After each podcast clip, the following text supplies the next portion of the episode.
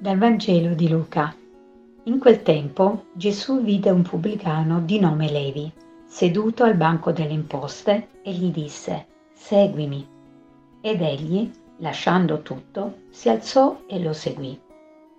Poi Levi gli preparò un grande banchetto nella sua casa. C'era una folla numerosa di pubblicani e d'altra gente che erano con loro a tavola. I farisei e i loro scribi mormoravano e dicevano ai suoi discepoli, Come mai mangiate e bevete insieme ai pubblicani e ai peccatori?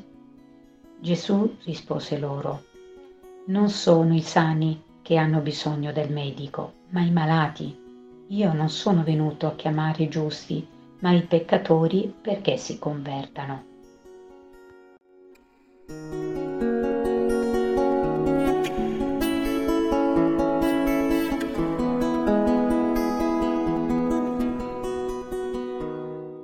Spirito di verità, aiutami a comprendere ciò che anche oggi mi vuoi dire con la tua parola, perché non sia quello che penso io a guidarmi, ma quello che tu veramente vuoi da me. Non sono i sani ad aver bisogno del medico, ma i malati. Quale può essere la mia malattia oggi? Non sentirmi amata, non essere felice e così cercare in ogni modo di colmare questo bisogno e nel fare questo sbaglio, pecco, ed è proprio allora che il Signore mi viene incontro. Ma posso raggiungere la felicità, un certo star bene, solo se ammetto a me stessa di avere bisogno di Lui. Finché penso di essere autosufficiente, non entrerà mai nella mia vita e penserò a Lui come qualcuno da ammirare. Se invece mi riconosco peccatrice, sono certa che Lui mi può cambiare la vita, può convertirla.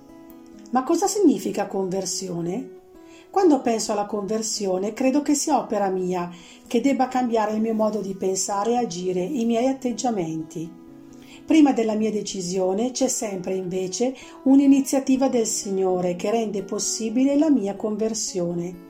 È Lui che per primo mi vede e mi chiama, e sono certa che mi chiama ogni giorno a convertirmi perché è venuto per i peccatori, non per i sani e lui mi vede per come sono e sa di cosa ho veramente bisogno. Mi lascerò convertire solo se saprò mettermi in gioco, se lascerò da parte la presunzione di sentirmi migliore e sempre a posto. E se come Levi mi alzerò senza indugio per seguirlo, allora ricentrerò la mia vita su di lui e solo allora potrò dire di aver intrapreso un vero cammino di conversione. Sono disposta tra le mille proposte che la vita mi offre ad ascoltare la sua chiamata e lasciarmi convertire? All'inizio di questa Quaresima chiedo allora al Signore di continuare a chiamarmi, di convertirmi, perché solo così potrò dire di metterlo al centro della mia vita.